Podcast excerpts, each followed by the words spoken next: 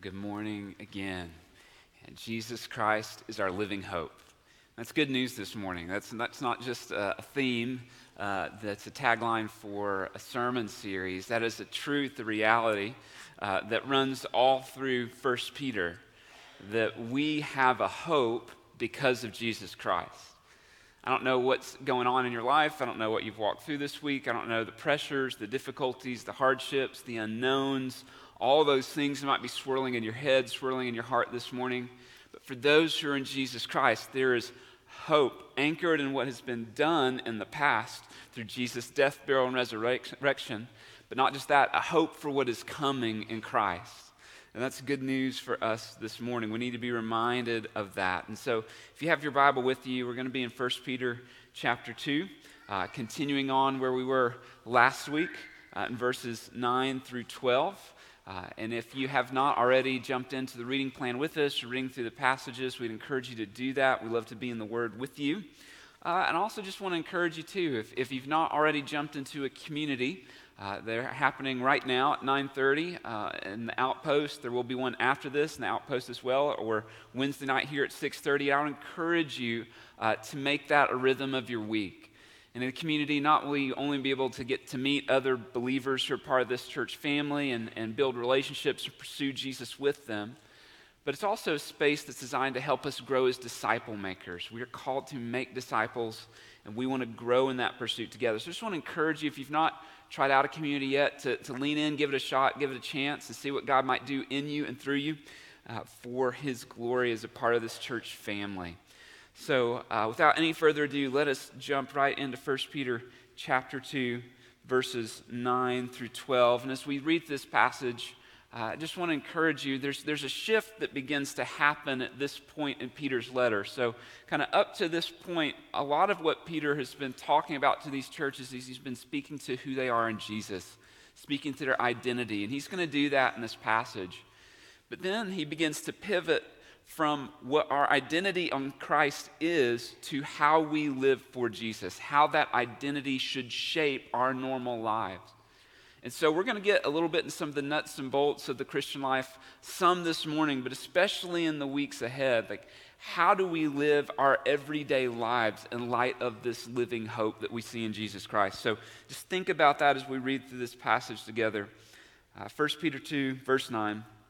But you are a chosen race, a royal priesthood, a holy nation, a people for his own possession, that you may proclaim the excellencies of him who called you out of darkness and into his marvelous light. Once you were not a people, but now you are God's people. Once you had not received mercy, but now you have received mercy. Beloved, I urge you, as sojourners and exiles, to abstain from the passions of the flesh, which wage war against your soul. Keep your conduct among the Gentiles honorable, so that when they speak against you as evildoers, they may see your good deeds and glorify God on the day of visitation. This is the word of the Lord. I'd just love to pray for you again. And would you pray for me and ask, and for your brothers and sisters, asking that God would open our eyes to see him? Father, we come and recognize our need for you. We thank you that we have a hope that is alive in Jesus Christ. Holy Spirit, help us to see that hope, to understand your word, uh, and to walk in obedience to it. Help me to be helpful. Uh, and we pray that you would be glorified through our time of worshiping you this morning. It's in Jesus' name we pray. Amen. Amen. Well, I'm curious, uh, kids in the room, how many of you, in light of last week, went home and worked on Legos? Anybody do some Lego work this week? Anybody? Okay, a few of you, a few adults. That's awesome. I see some hands there. That's incredible.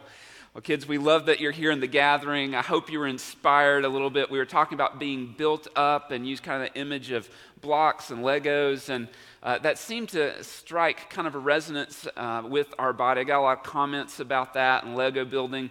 In fact, when I showed up to my office the next day, I had a sign on my door, and I think we have a picture of it. I don't know if you can read it. It says, Watch your step, you had it coming. So a little ominous that's there. Uh, but I opened uh, my office door and I had Legos across the floor. It was amazing, like touche. There was a Lego pit waiting for me Uh, but not only were Legos on my floor, I had some Legos on the desk. And so this is pretty cool. There's actually some little buildings built. I think we have another one that, that was, yeah, a car was built for me. So, you know, not only is it a gift to have Legos, but when they are pre built, that is an extra special gift. So, whoever decided to love on me that way, thank you for doing that when you look at this car, I, I, think when I think about like the Legos that I've built, a lot of them look like this. I mean, we've put some pretty cool sets together. Uh, the kids got an ATST Mandalorian set uh, a couple Christmases ago. That was fun to build, but they kind of look like this.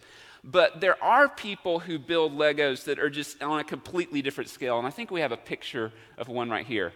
All right, this is uh, an X Wing class fighter, and this is a real this is a real thing. Like, this is not like a Photoshop image.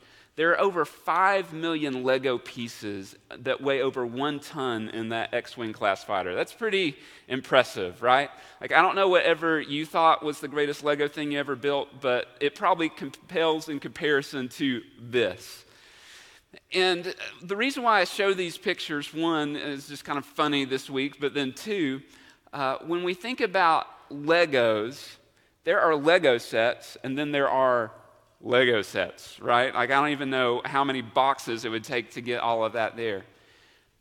But something like this is special because it stands out. It's different, it's distinct, it's set apart. You can't just buy it in a box. This wasn't something that you could just go down to the Walmart and, and, you know get for Christmas or for a birthday present. This took time, this took planning, this took someone with a lot of passion and ability to build this and put this thing together. And as we come to our text this morning, Peter has been talking about how we are being built up into the image of Jesus Christ. But now he's going to begin talking about why. Why are we being built up? Why are we being built into the temple of God? Why are we being built into a royal priesthood? What, what is that for? Which leads it to our big truth this morning, which is this Jesus' followers are set apart. Why is Jesus doing what he's doing? Why is God doing this work in us? Why has God called us out of darkness into his marvelous light? To set us apart, to make us distinct. Why? So when people see our lives, when people see you, when people see me, when people see the church, they see Jesus. Your life is supposed to stand out. My life is supposed to stand out. Not for my fame, not for your fame, not for your glory, not for my glory, but for the glory of God. We are set apart. We see this in verse 9. If you have your Bible open, look with me. But you are, and look how he describes God's people, the church, a chosen race. Not just any race, chosen, set apart. A royal priesthood, not just any kind of priesthood, royal priesthood, set apart. Not just any kind of nation, a holy nation. And that word holy means worth, weight. It means to be set apart, one that is set apart. A people for his own possession. So, not just any people, but a people belonging to God himself. Why? That you may proclaim the excellencies of him who called you out of darkness into his marvelous light. God's people are called to be set apart, to be distinct, to be different. It's the defining mark of what it means to be a child of God. That we're not trying to fit in, even from the very beginning of this book. In verses 1 or 2, Peter calls them elect exiles. He's called them sojourners, strangers, aliens, foreigners. Why? Because they stand out. This world isn't their home. They look different, they sound different, they act different, they live differently.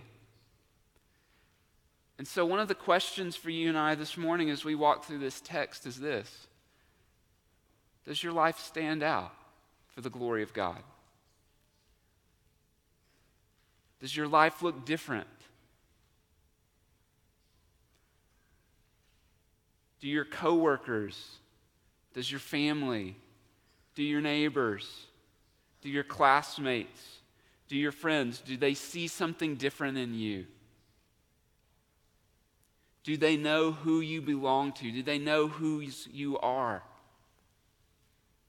And one of the things that I'm praying for us this morning is that God would change our hearts, our lives, our patterns, the way we live, so that we would be a people set apart who might bring Him glory, bring Him praise.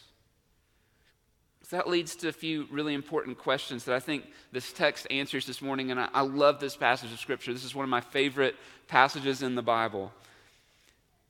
One of the questions is this What does it mean for Jesus' followers to be set apart? What does that mean? What does that look like? And thankfully, this passage answers that. And so let's just walk through this passage together. I want to give you a few big ideas for what does it mean for us to be set apart? How do we live that way? What does that look like? First big idea is this we are set apart as the people of God.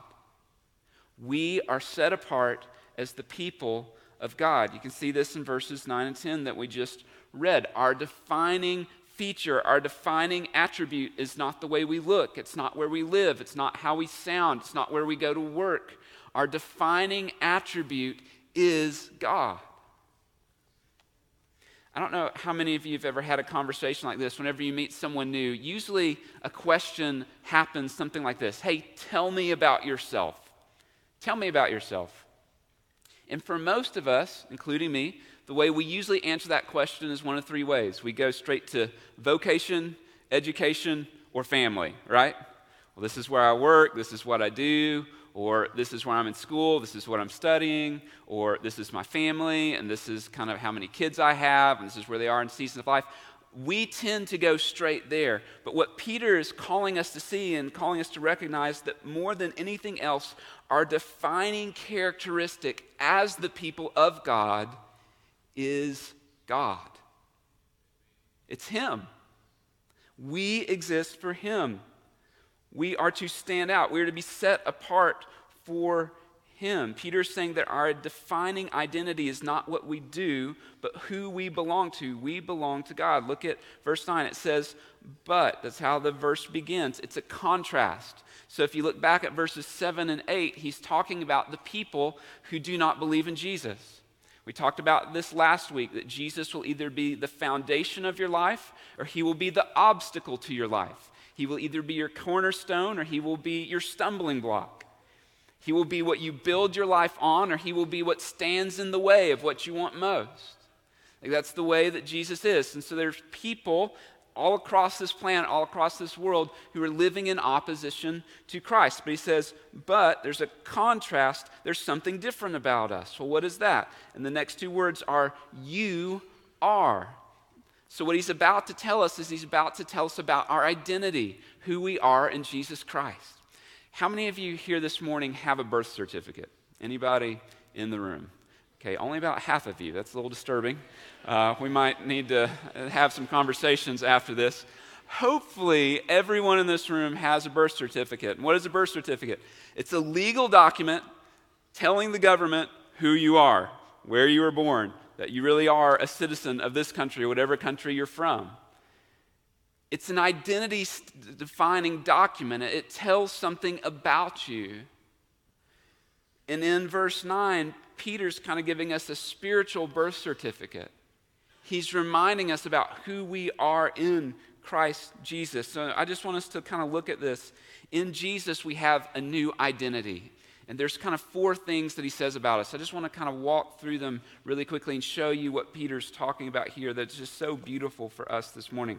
So, in Jesus, we have a new identity. First thing that we have or we see is that we are a chosen race a chosen race. What does that mean? It means that we have been chosen by God, set apart, distinct. What does that mean? It means that if you are a child of God, you are not a child of God by accident. It wasn't random chance. It wasn't just because that you were born into a Christian family or you grew up in the South. No, God in His love has saved you. God in His love has pursued you. God in His love has opened your eyes to see the beauty of the gospel to rescue you. But here's the good news, friends none of us deserve that. None of us deserve that. Any of you ever uh, play like pickup ball, basketball, football, soccer, whatever, where like teams are chosen, like you have team captains and you know selecting that kind of thing? Okay, so a few of you are with me, thank you. I, I always hated doing that when I was in high school and I would play soccer with my friends because I was terrible at soccer. So inevitably, like when we would go out and you'd have team captains, I was one of the last picks. You don't have to raise your hand if you've ever been the last pick of something, but it doesn't feel good, right? None of us like to be the last pick. We don't like to be chosen last.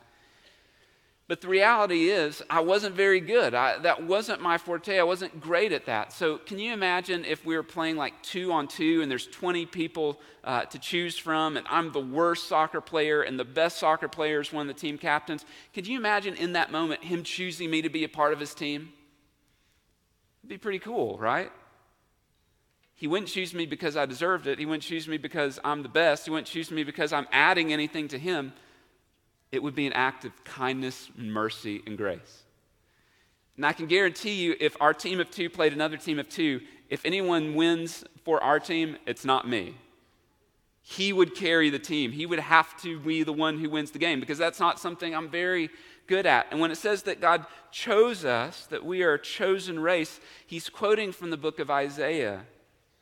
In Isaiah 43 20, and God makes it really clear, not just in the book of Isaiah, but book of Deuteronomy and other places in Scripture, that God's people weren't chosen because they were the biggest, because they were strongest, because they were best, but out of God's mercy and grace. It's good news for us this morning. We're not a child of God by accident or random ch- chance, but because of God's kindness. But it also means that if we are on this planet and we are Jesus followers, if we are Christians this morning, we have a purpose. It's not by random chance that we were born into this moment of history, that you are part of the family that you're part of, that you're at the workplace that you're at, that you live in East Tennessee, that you are a member of this church. That's not randomness. That's God's purpose, God's sovereignty, and that's good news this morning. We have a purpose because we've been chosen by God. We are a chosen race. But not only are we a chosen race, secondly, it says that we are a royal priesthood a royal priesthood. And we talked about this some last week. This comes out of Exodus 19:6. We read this passage last week because he uses the same language there. And this is what Exodus 19:6 says. And you shall be to me a kingdom of priests and a holy nation. These are the words that you shall speak to the people Israel, a kingdom of priests and holy nation. So when he says royal priesthood, that comes from Exodus and this promise that God made about the children of Israel that they would be a royal priesthood, that they would be a kingdom of priests. What does that mean? It means that they would be royal, belonging to the king, and they would be priest, meaning that they would go between God and man, not to uh, bring someone into salvation. Jesus is the only one who can do that. So when we talk about priests, we're not talking about like the Catholic Church where you need to go to a priest to mediate for your sins. That's not what we're talking about. But what we are talking about is that God is using us as his priests to tell others of his grace, to share the good news of the gospel. And this idea of royal priesthood is, is really unique. Like, if you want to do a fun study on your own in, in kind of your own personal quiet time, I would encourage you to go read about this guy named Melchizedek. You can find his story in Genesis chapter 14. And for any of you young parents out there where you're trying to like find a name that'll stand out, be unique, be different, Melchizedek would be a great option. You know, you can call the kid Kizzy for short or something like that. It, it would just be great. Don't do that to your child. Just, just hold on for a second. We, we don't want to do that. But Melchizedek, and the reason why Melchizedek is important is because Melchizedek is a priest, but he's also a king. And in the Old Testament, for God's people, the priest couldn't be a king and the king couldn't be a priest. No one person could fill those two roles together until Jesus came, who's the perfect high priest and who is the King of Kings. And now we, as his people, get to go as a royal priesthood to tell the good news of what God has done to others. We get to have this purpose. We get to have this title that's been given to us. So we are chosen by God. We are royal priests, taking the good news out everywhere we go. But third, we are a holy nation. A holy nation. And again, this comes from Exodus 19:6 says, "You shall be to me a kingdom of priests and a holy nation." A people who are set apart, a people who are blameless in God's sight. And this is a beautiful reality of our identity in Christ. Through the gospel, God has made us holy positionally, but then God is making us holy. Can I just pause for a second? I don't know about you, but when I think about being holy, when I look at my heart and I look at my mind and I look at my life, I don't feel very holy. There's a lot of brokenness in me. There's a lot of shame in me. There's a lot of guilt in me. But the beautiful truth of what this passage is telling us that in God's sight, because of Jesus Christ, we have been made holy. And his work of the Holy Spirit in us is to make us holy. That's good news for us this morning, friends. Some of you are weighed down by the burden of your brokenness, the burden of guilt, the burden of sin. There's good news this morning. There's healing for you in Jesus. Run to Him, turn to Him this morning. For some of you, you are overwhelmed by the bondage that you have to sin. There's things in your life that you just can't seem to break free of this morning. There's freedom in Jesus Christ. There's good news this morning. He makes us holy and He is making us holy. Turn to Him, run to Him, trust in Him, receive His forgiveness and grace this morning. But not only are we a chosen race, not only are we a royal priesthood, not only are we a holy nation, but fourthly, it says we are a people for His own possession. We are His people, set apart, chosen by Him. Why? For God. We exist for Him. We are not isolated individuals anymore, but we are a part of a family. And that family is meant to be set apart. That family is meant to be distinct. That family is meant to live together on mission for the glory of God. And it's a beautiful reality. We are no longer outside of the family of God. Later in verse 10, it says, Once you were not a people, but now you are God's people. Once you had not received mercy, you were under God's wrath, but now you have received mercy. That's good news this morning. And God is not just saving individuals, God is saving people for Himself. We get to be a part of a family for the glory of God. And again, this comes from Isaiah 43 20 through 21, which says this For I give water in the wilderness, rivers in the desert to give drink to my chosen people. There's the statement that Peter's pulling from. This is a promise. The people who I formed for myself, people for his own possession. Why has God saved you? Why has God saved me? Why has God brought this church together? For his glory, for his praise, for himself. We exist for Him, and that's good news. There's no greater thing to exist for than the one who is the greatest, than the God of the universe. We were created to lift His name up. So, why? Why are Jesus followers set apart? Why are Jesus followers chosen and royal and holy and God's people? Why has He done that? Isaiah 43 21 gives us the answer. The people whom I formed for myself. Why? that they might declare my praise. That they might declare my praise. This leads us to our second big idea this morning. We are set apart to live for God's glory. We are set apart. Why? To live for God's glory. Look at your Bible again in verse 9. You are a chosen race, a royal priesthood, a holy nation, a people for his own possession. Why? that you may proclaim the excellencies of Him. That you may proclaim the excellencies of Him. Why has God done all these things for us and in us? That we might praise him, that we might glorify him. You don't exist for yourself. I don't exist myself. We exist for him, for his glory, for his praise. And I want you to notice the way that it talks about this. It says, that you may. It doesn't say because you have to. It says that we may. This isn't something we have to do, this is something we get to do. This is a privilege. This is a grace. This is an opportunity. We get to live for the glory of God. What do we get to do?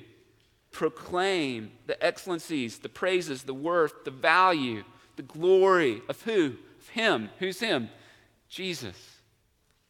Jesus. So, not only in Jesus do we have a new identity, but secondly, in Jesus, we have a new purpose. A new purpose.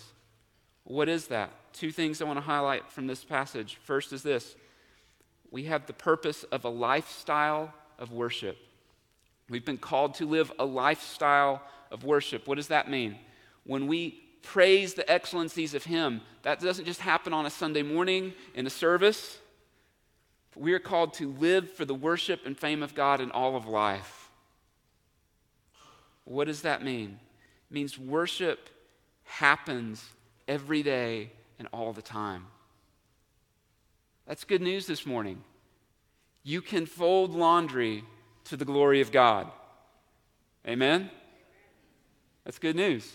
You can build Lego sets for the glory of God. You can take the good things that God has given you and you can turn them back into praise. You can turn them back into worship. I can take Christmas lights down in February like I did yesterday for the glory of God. I'm sorry, I'm one of those people, okay? I'll admit it.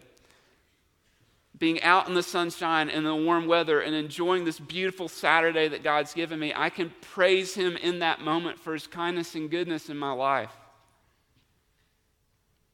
That whatever job you have, how great it is or how terrible it is, whatever family you're in, no matter all the whatever's going on in that family, you can praise God there. You can worship God there. You can bring worth to God there every moment this is so important. Every moment in a Jesus follower's life is an opportunity for praise and worship. Are you worshiping Him? Are you glorifying Him? Does abiding worship mark your daily life and my daily life? As you homeschool your kids, as you go to work, as you take your test, as you compete on your team, as you love your brothers and sisters a lifestyle of praise. We've been set apart for this. And guess what? When people see your joy and people see you praising God and people see you bringing honor to Him in all of life, guess who gets the glory? He does. Why? Because we naturally don't do that. We love to point praise back at us. We are not good at pointing praise to the one who's worthy. And when we point the praise away from us back to the one who's worthy constantly in everyday life, we bring glory to God. And so we've been given a new identity. Why? That we might proclaim his praise. We live a lifestyle of worship. But secondly, and this is so important, we are to live a lifestyle of worship through witness through witness, our worship, our praise, our proclaiming the excellencies of Him are not supposed to just be to ourselves or in our home. It's meant to be lived out among non believers. Look, look with me down at verse 12. It says, Keep your conduct among the Gentiles honorable. Who's he writing to? He's writing to Gentile believers. So, why would he call this other group Gentiles? Because he's separating them. He's saying, not talking about ethnicity, people who are not believers. Where are we supposed to proclaim the excellencies of him who called us out of darkness into marvelous light? We are called to do that among the lost. You and I are called to bring the praise of God wherever we go. The context of our praise and our declaration of God's worth is not in a church service, in a community group, in a small group in your home happens there, but what Peter is telling us is it's meant to be lived out among unbelievers, among the lost. Who are you sharing the gospel with? Who are you discipling? Maybe change the question who are you burdened for? And are you proclaiming praise of Christ to them? The excellencies, the glory, the worthiness of who our God and Savior is to them. We are called to worship God among those who do not know Him. And even verse 12 ends with, so they may see your good deeds and glorify God on the day of visitation. What is the day of visitation? It's when Jesus comes back again. And this is what Peter's saying. He's saying we should live our lives in such a way for the glory of God among those who don't know Jesus, so that when they see your good works and when they see your faith and when they see your love and when they see your suffering and persecution and when they see all those things, it compels them to look beyond you to the God who saved you and to hope in them. And it says that people will be saved on the day of visitation because of the way we live. That's why you've been put on this planet. That's why I've been put on this planet to make God look famous because He is, to declare His worth and praise, not just among other believers, but among the lost. And so we've been given a new identity, we've been given a new purpose. The third big idea is this we are set apart for holiness. We are set apart for holiness. So, how do we live out our identity? How do we live out our purpose? What does that look like in a fallen, broken, messed up world? We are called to holiness. Look at verse 11 and 12. He says, I urge you to abstain from the passions of the flesh. What is that? That's a call to pursue holiness, to fight our sin nature, to fight the cravings that are within us that are uh, set apart and wage war against the Spirit. It's a pursuit of holiness. He says in verse 12, keep your conduct honorable so that they may see your good deeds. What is that? That's a pursuit of holiness. That in Christ we are positionally holy before God. He sees us that way because of the holiness of Jesus Christ. But we are called to live in a pursuit of holiness, that God would do something in us as we pursue Him that causes us to stand out. So, how do we do that? The pursuit of holiness is not optional for a Jesus follower. It's a command. It's an intentional way of thinking and living. It's the defining characteristic of a child of God. We've already read about that in 1 Peter chapter 1 verses 15 through 16. We are called to be holy as he is holy. So what does that look like? We're going to be talking about that more in the coming weeks. What does it look like for us to pursue holiness, to live out Christ likeness? But let me just highlight a few of the things that he says in this text as we conclude this morning. In Jesus, we pursue a holy calling. Let me highlight three ways for us. And I want you to think about these as our response to them. First is this we are called to live with honor among unbelievers. We are called to live with honor among unbelievers. Look at verse 12. Keep your conduct among the Gentiles honorable. Why? So that when they speak against you as evildoers, and can we pause there for just a second? If you highlight, underline, circle in your Bible, notice what it says. And when they speak against you as evildoers. Not if they do, when they do. What does that mean? If you live a life that proclaims the praise of Jesus verbally and publicly, people are going to think you're evil. They're going to say you're using hate speech. They're going to say that you're unloving, you're not affirming, you're not caring. Because the way of Jesus is in opposition to the way of our culture in this world. So it's not a matter of if, it's a matter of when. And if there is no speaking evil of us, that means we're probably not pursuing holiness to the level that God has called us to. That should convict us, that should challenge us. We are called to live with honor among unbelievers. What does that mean? That doesn't mean just showing Southern hospitality, putting on the smiling face. No, it's so much more than that. It means we are to intentionally and sacrificially go out of our way to show honor and good works to everyone.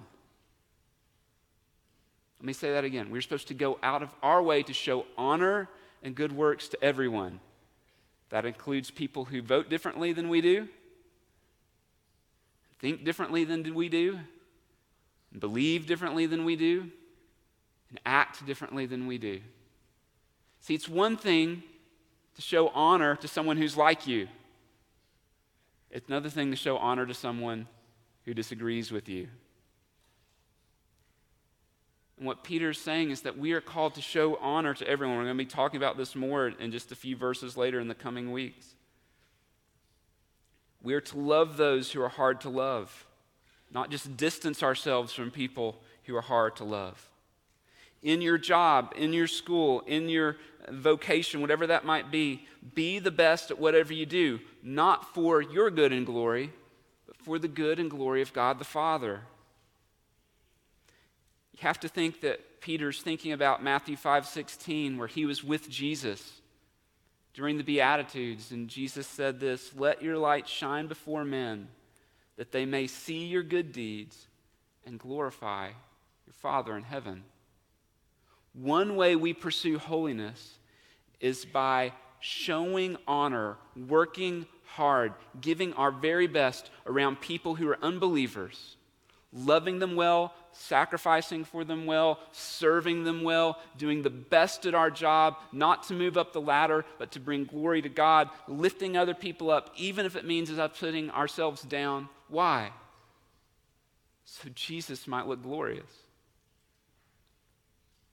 If you're in this room and you're a student, high school student, middle school student, college student, wherever you are in that sphere of life, you should be the best student you could possibly be. Not so you can get an A or get into the school or whatever, but for the glory of God. You should be the best coworker. You should be the best boss or manager you should be. You should be the best person you should be, even if you're treated unfairly or unjustly. Why? For the glory of God. He is worthy of that. And by your conduct, people will see that there's something different in you. That's part of the pursuit of holiness. Let me give you a second one. Not only do we live with honor among unbelievers, but second, we are to abstain from the passions of the flesh. Abstain from the passions of the flesh. Look at verse 11. Beloved, means he loves the people he's talking to. Deep love for these churches. I urge you. That's not a passive word, that's active. I urge you, I'm compelled, I, I, care deeply about you. I urge you, as sojourners or exiles, he speaks back to their identity to do what? Abstain. Remove yourself from the passions of the flesh. Listen to this, which wage war against your soul. Friends, this verse for me the last couple weeks has been just messing me up in my quiet time. Lord, there are things in my life that are waging war right now against my soul. Would you help me see what they are? And for a lot of us, I think we are far too passive with our sin. For all of us, there are good things in our lives that we've allowed to become a distraction to the pursuit of God. I'll just get in our business for just a moment. Um, I apologize now. For some of us, we've taken something good like food, and we take a good thing like food that God's given us, and we use it to medicate. We use it to distract ourselves from the pain. We use it to distract ourselves. We run to it instead of running to God. That's why we're called to practice fasting. For some of us, it's media. You get home after a long day and just want to veg out. You want to distract yourself, you want to numb yourself. And so let's turn on Netflix, let's turn on Sports Center, let's go to social media, whatever that is. Let's just distract ourselves instead of pursuing God. And we are allowing this thing that in and of itself is not sinful to become something that distracts our souls from the pursuit of God. For some of you, it's pornography. You're looking for a high, you're looking for a feeling outside of God's covenant of marriage. For some of you, it's alcohol. You've taken this thing that God's made and you've allowed it become the thing that kind of numbs you to life instead of pursuing Jesus through whatever the pain and difficulty and things that are there. And we've allowed all of these things in our busy lives to seep into our world. I don't know what it is for you, but I know there are things that are there for you if you're a Jesus follower. The passions of your flesh that you long to pursue that thing because it makes you feel good, it numbs you, it distracts you. Friends, those things are waging war against your soul. The Apostle Peter, out of love for the church, out of love for us, says, See these things, abstain from them. Jesus said, If something causes you to sin, what should you do? Cut it off. Gouge out your eye, cut off your hand. It's better to go into heaven without a hand than it is to not go into heaven. And for some of us, I think the thing that is keeping us from living for the glory of God in our lives is we've become far too comfortable with our sin. For some of you this morning, it's just a call to repent, to turn. What's waging war against your soul? What's keeping you from pursuing holiness? So we pursue a holy calling. Why? or how. We live with honor among unbelievers. Second, abstain from the passions of the flesh. Lastly, is this we pursue holiness by remembering the gospel. Remembering the gospel. Just want to close with this because this is good news for us this morning. Once you look at verse 10, once you were not a people, but now you are God's people. Once you had not received mercy, but now you have received mercy. What's he talking about? Well, he's quoting from the book of Hosea. And in the book of Hosea, Hosea the prophet was called to have a child, and he was called to name this child in reference to what God was doing with his people. Hosea chapter 1 says this She conceived again and bore a daughter, and the Lord said to him, Call her name No Mercy, for I will no more have mercy on the house of Israel to forgive them at all. When she had weaned no mercy, she conceived and bore a son. The Lord said, Call his name, not my people, for you are not my people, and I am not your God. God's speaking this indictment against the house of Israel. They had turned from God and were chasing false saviors. And friends, that's our story. That's your story. That's my story. We turn from the fountain of living water. We turn from the one true God and we chase false saviors, things that we put our hope in other than Jesus. But in God's kindness and mercy, there's this promise, and Hosea chapter 2 says this, and I will betroth you to me forever. I will betroth you to me in righteousness and justice, in steadfast love and mercy, looking forward. I will betroth you to me in faithfulness, and you shall know that I am the Lord. I will sow myself for herself in the land. I will have mercy on no mercy. I will say to not my people, You are my people, and he shall say, You are my God. Peter is saying in verse 10 that that promise has been fulfilled to you and to me.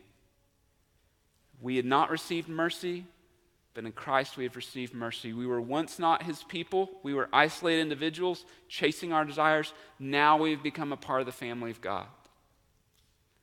This is who we are in Jesus. The question for us this morning, brothers and sisters, is are we living in light of that mercy? Are we living in light of the gospel? Would you pray with me this morning? Father, as we come to you, we thank you for your word. We thank you for what you've done in us. We thank you for the new identity we have in Christ. We thank you for this purpose you've given us to proclaim your praise.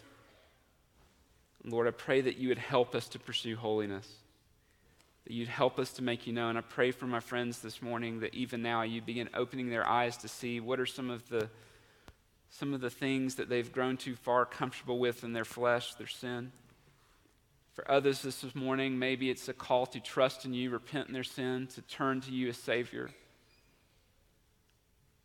And for all of us this morning as your church, we want to become a people who not only understand your mercy, but proclaim your mercy. Please help us. Please help us. Help us not to be so inward focused that we miss the purpose and reason for why we're here. To make much of you, you are worthy. It's in Jesus' name we pray. Amen.